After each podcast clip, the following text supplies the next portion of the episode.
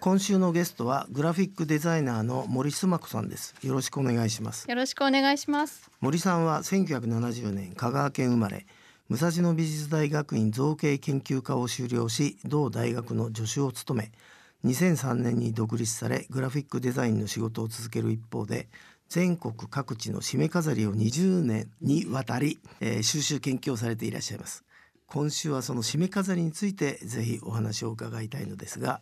森さんが企画制作された展覧会渦巻く知恵未来の民具締め飾り展が三軒茶屋キャロットタワーの生活工房にて開催中です、えー、私もあの拝見したんですけども、えー、まず驚いたのはあの階段登る時のあの藁の匂いあ匂いしました。うん、僕ね鼻いいんだよね。だって階段からって言ったら結構藁まで遠いですよ。うん、すごい。そう。だから階段のねもう三分の一ぐらい登ったらふわって上から匂いしてきて。あじゃあバラがあんだと思ったらなくておばさん二人が受付座ってて。あれ？わらはどこだっつったらあなんだこのあん箱みたいなだからっていうんでもうその瞬間でわらの匂いは消えた鼻がな慣れちゃった、うん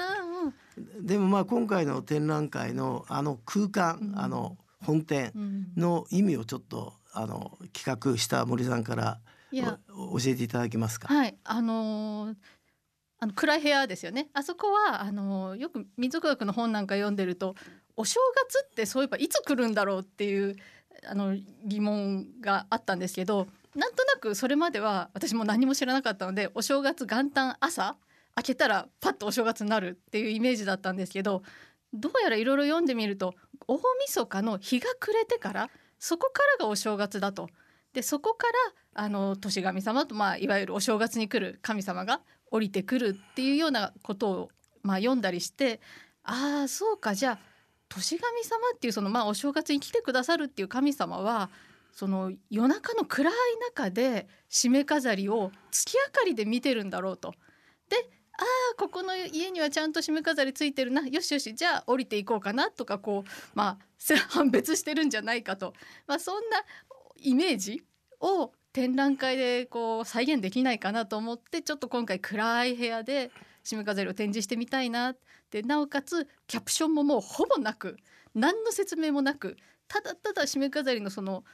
照らされたこう感覚を体感してまずはもらいたいなっていうんであんな部屋にしてみました。なるほどじゃああの見てる人が、えー、と年神様のつもりでじゃあ俺はどの家に降りようかと思って見ていただくと制作者としては嬉しいと。そうですね面白いかもしれない。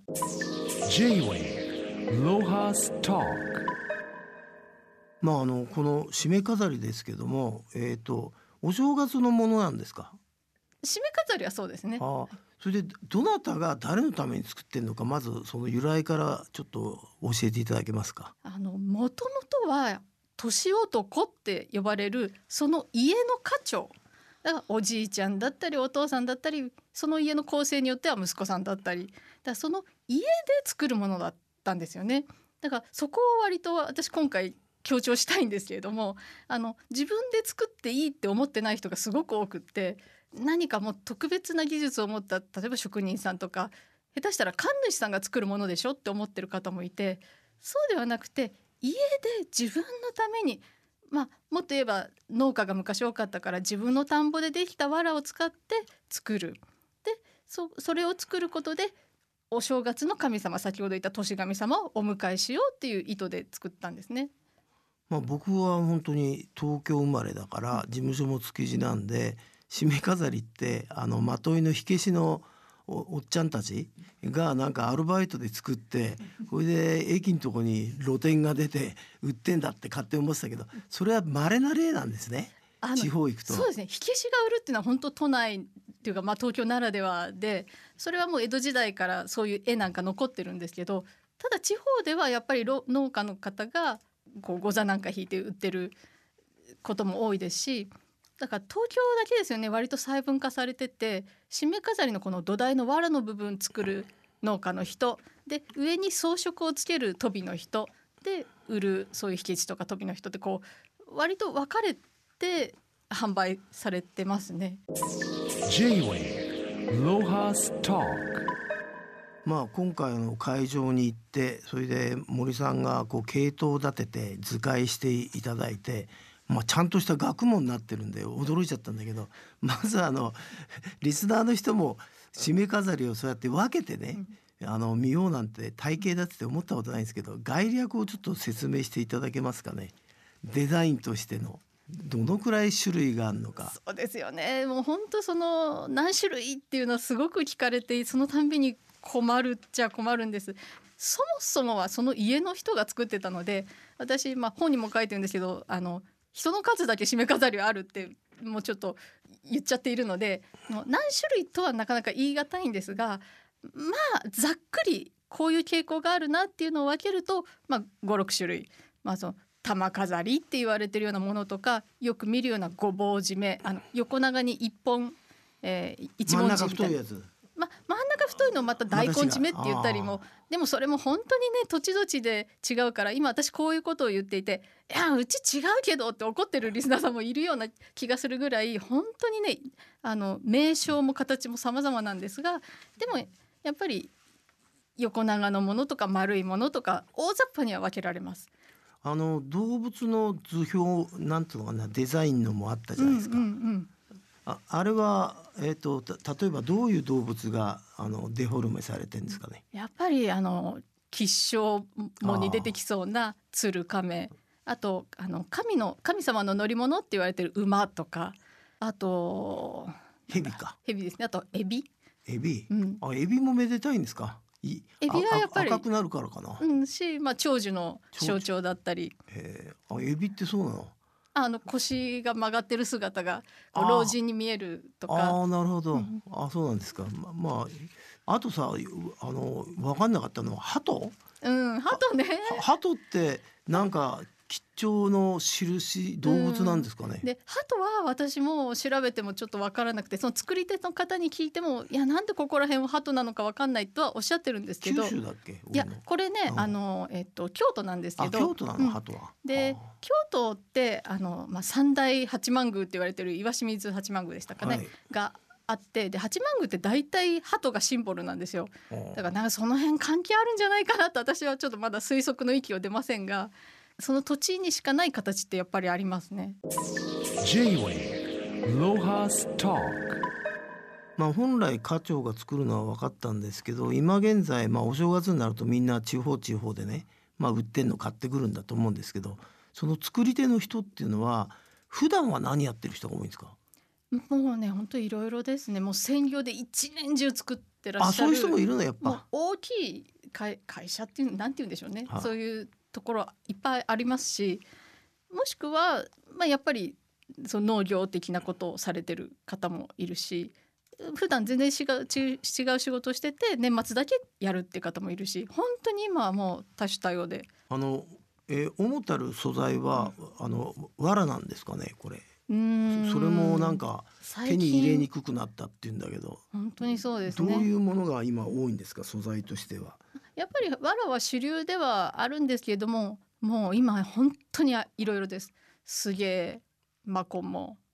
あとまあ水草って一言でくくっちゃってるものもあるんですけれどもそうあといぐさとかあのやっぱり稲の藁のあ稲稲藁はやっぱり取りづらくなっていてあのそれはよく言われるのはコンバインで最近収穫してしまうのでそのコンバインって割ともう収穫した瞬間に藁を細かくしちゃってこう長い稲わらが取れなかったりするんですね。でもちろんじゃあ長い稲わらを取るためにまたバインダーとか他の機械もあるんですけどそれを使えばできなくはもちろんないんですけどすごい手間がかかるので、まあ、それでどんどんどんどんわら離れもしてしまうっていうところも確かにあります。ただ、まあ、やっぱりわら未だに主流ではあるとは思うんですけどもう作り手ですね。もう違うのは。もう海外製が多いので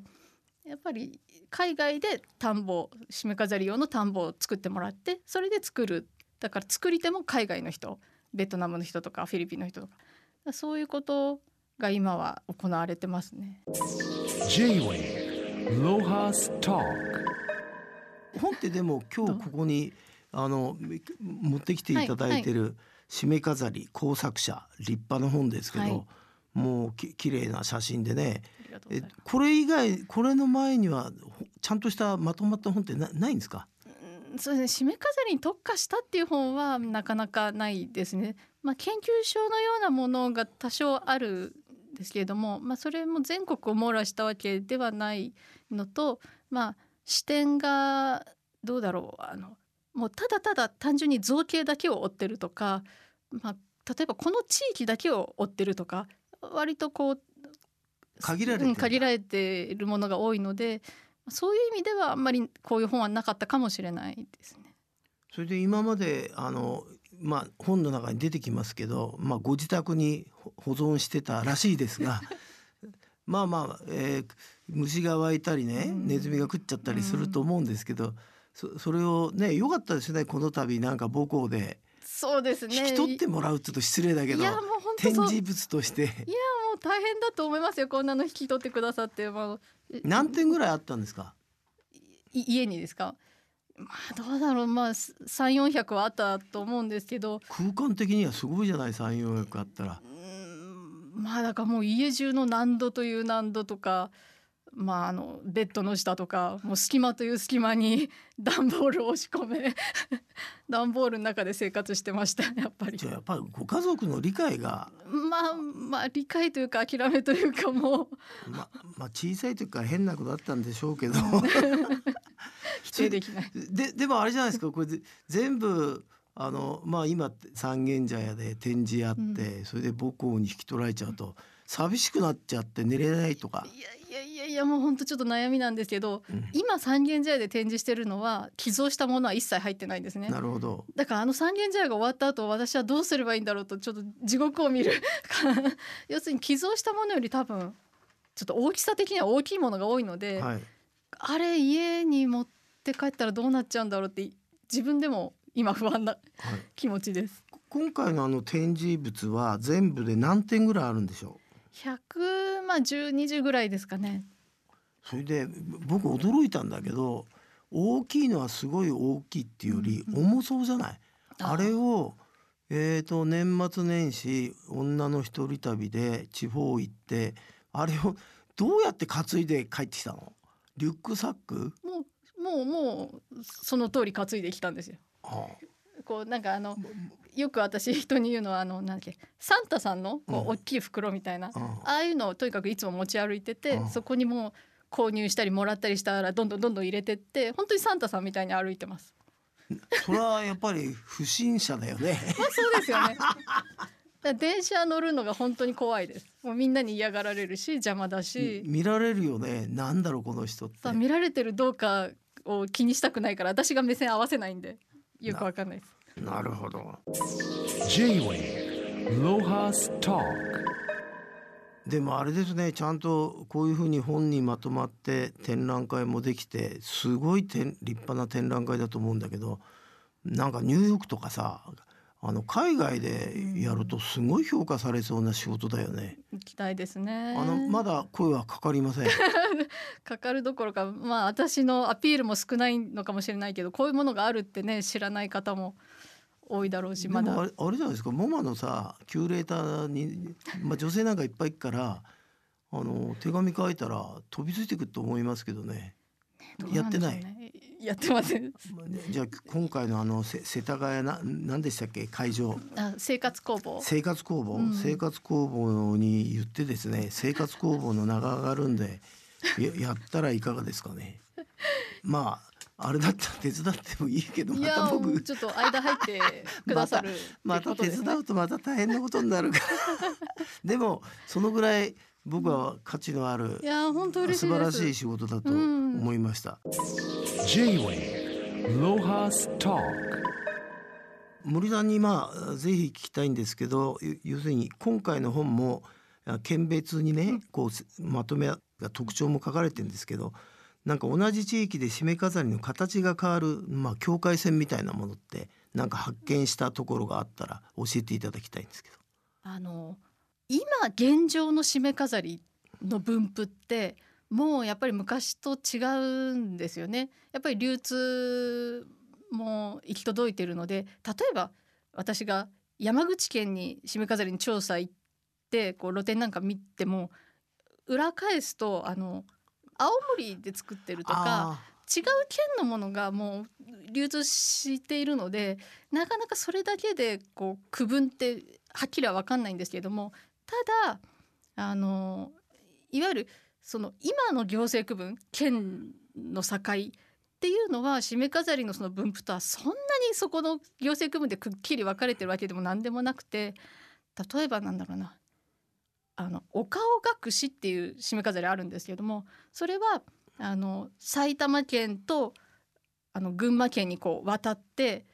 その県境のあたりもやもやもやもや分布し分布してるんですね。だからもう全くその県の境とか関係なくてそういったことを締め飾り見てると分かるしあとは私よく四国なんか特にそうだったんですけど電車に乗ってておあのずっと私車窓を見てんですよお正月。電車から。で車窓を見てるとあーこの辺丸いのあるなーってもうすごい動体視力をもう駆使して 頑張って見るんですよね。あー丸いな丸いなーって言って大きな川渡るとあれごぼんだったごぼんだったとか やっぱり山とか川とかそういうもので昔はもっと変わってたんじゃないかとか、まあ、あともっと言えばもっと小さい集落単位で違ってたんじゃないかとかそういうことをはっきり今ねどういう区分とかは言えないですけれどもそういうことを考えさせられますね。J-Way ロハスター今回の展覧会のあの本店を抜けると最後この若ざりっていうんですか、はいはい。あのい小さいものがあっておはい。土産にもなってたんですけど、はい。この若ざりっていうのはどういうふうな使い方をするのかちょっと教えていただけますか？もう私このね若ざりを紹介したくて今回展示したんじゃないかっていうぐらい思い入れがあってあの、まあ、若ざりっていう言葉自体はまた地方によって違うから皆さんどういうのを思い描いちゃってるかちょっと分かんないんですけれどもあのいわゆる例えば玄関とか神棚なんかに置くような大きくてまあ太いようなああいう締め飾りそしてここにつけるものだよっていう用途があるような締め飾りではなくて若ざりって大体あのまこれも形もね全国で違うんですけど大体は細い縄を、まあ、くるっと、ま、丸丸く巻いていたりとか、まあ、巻いてないものもありますけど大体細くて小さいそういうものなんですね。でそれはどこに飾るかっていうとその1年を振り返って自分がこうよく使ったものとかよく使った場所とかそういったところに一つ一つ感謝を込めてつけるんですね。だから昔だったら農機具クワとかね好きとかそういうものにつけたりあの米蔵の入り口につけたりあのかまどにつけたりとにかくこう自分が感謝したいなっていうものにつけるんですね。だから若ざりってそうつける場所を自分で考えなきゃいけないっていうところが素晴らしいなと思って結局自分の一年を振り返らざるを得ないんですよね。で今よく言うのはじゃあもう本当にあのパソコン駆使して日々24時間使ってる人はパソコンにつけてもいいんじゃないかとか子供だったらよく使うおもちゃにつけてもいいんじゃないかでどこにつけようかなどれに感謝しなきゃなっていうことを考える時間を与えてくれるのが若ざりでそれはすごく今の時代使えるんじゃないかな。で若ざりって都内だと2個セットぐらいにしか売ってないんだけど地方行くと8個とか10個とか大量でワンセットになって売ってること多くてそれはなぜかっていうとそれだけ飾るとこあるでしょっていうことなんですよね。なるほど。だからあの皆さんもこうたくさん大量に買ってもう家中に例えば10個あっちこっちつけるとするともうほんとつけ終わった頃には私こんなにいろんなもんに生かされてんだっていうのを気づくしそれが1年のこう本当におしまいの切り替えになるからいいんじゃないかなと若ざりはすごく思います。なるほど。じゃあ今年は締め飾りを皆さん買いに行く前に森さんの渦巻く知恵未来の民具締め飾り店へ出かけてみてください。森さん今日はどうもありがとうございましたあり。がとうございました。J-Wave Lohas Talk